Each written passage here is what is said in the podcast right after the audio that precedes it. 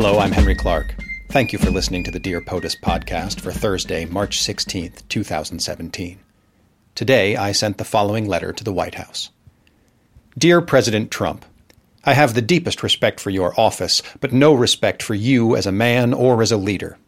Yesterday, two federal judges ruled against your discriminatory travel ban, and their rulings have me dancing for joy.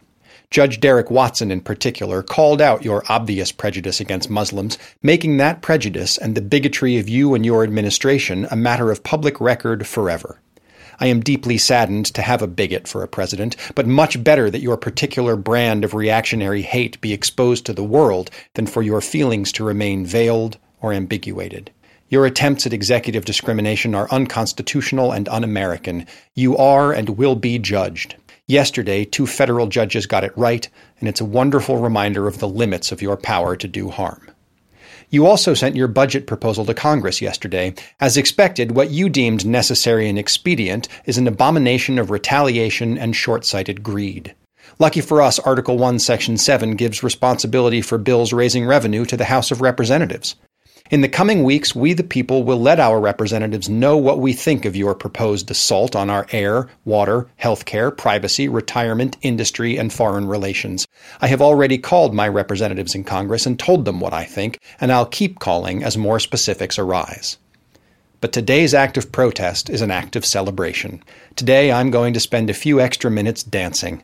No Muslim ban today. Score one for progress and the Establishment Clause.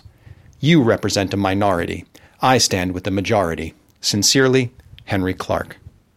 If you haven't yet reached out to your representatives to tell them what you think about the budget, you can call the Congressional Switchboard at 202 225 3121 and ask for your representative by name or by state. And if you are planning on going to a protest today, go anyway. Have a little bit of a celebration. If you'd like to send your own letter to the White House, address it to President Donald Trump, 1600 Pennsylvania Avenue Northwest, Washington, D.C. 20500. Be civil, be honest, and feel free to copy or borrow from mine. If you like the podcast, please subscribe, rate, and review on iTunes. And you can find me on Facebook at facebook.com slash spring of springs. Have a good day. Do a little dance.